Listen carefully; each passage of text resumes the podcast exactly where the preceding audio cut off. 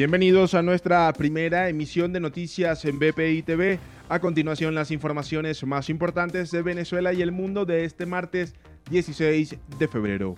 El Banco Central de Venezuela ubicó la inflación acumulada del año pasado en 2.959,8%. La institución no había publicado estos datos desde septiembre pasado, cuando las cifras llegaban a 844,1%. Además, el Banco Central de Venezuela divulgó el indicador de la inflación mensual de enero de 2021 y la ubicó en 46,6%. En Venezuela, la Corporación del Estado Anzuategui registró al menos 20% de ocupación hotelera durante la temporada de carnaval, según lo dio a conocer Luis José Marcano, presidente de la institución. En el primer balance que fue ofrecido desde Playa Lido en Lechería, hasta el lunes 15 de febrero contabilizaron la ocupación de 4.000 de las más de 20.000 camas que están disponibles en la red de hoteles. En otras noticias, en Venezuela, por primera vez el nado en aguas abiertas será considerado como parte del homenaje que se rinde cada año al nadador Rafael Vidal, quien fue el primer venezolano en ganar una medalla olímpica en la categoría 200 metros estilo mariposa durante los Juegos de Los Ángeles en 1984.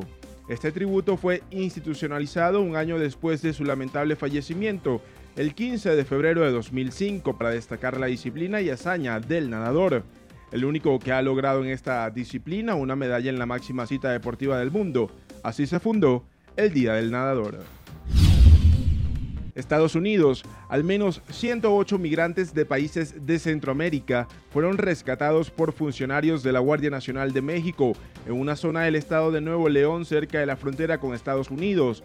Los migrantes viajaban en la parte trasera de un camión cuando fueron descubiertos por los agentes, quienes interceptaron el vehículo para efectuar una inspección de rutina, según informó la Secretaría de Seguridad y Protección Ciudadana. En Ecuador, la misión de observación electoral de la OEA manifestó su preocupación por la falta de definiciones por parte de las autoridades electorales e hizo un llamado para que el Consejo Nacional Electoral de ese país entregue unos resultados y mantenga a la población informada sobre el proceso. A su vez, instó a resguardar el material electoral y dar instrucciones de los pasos a seguir en los próximos días. Para más información visítenos en www.bpitv.com y síganos en las redes sociales como arroba bpitv.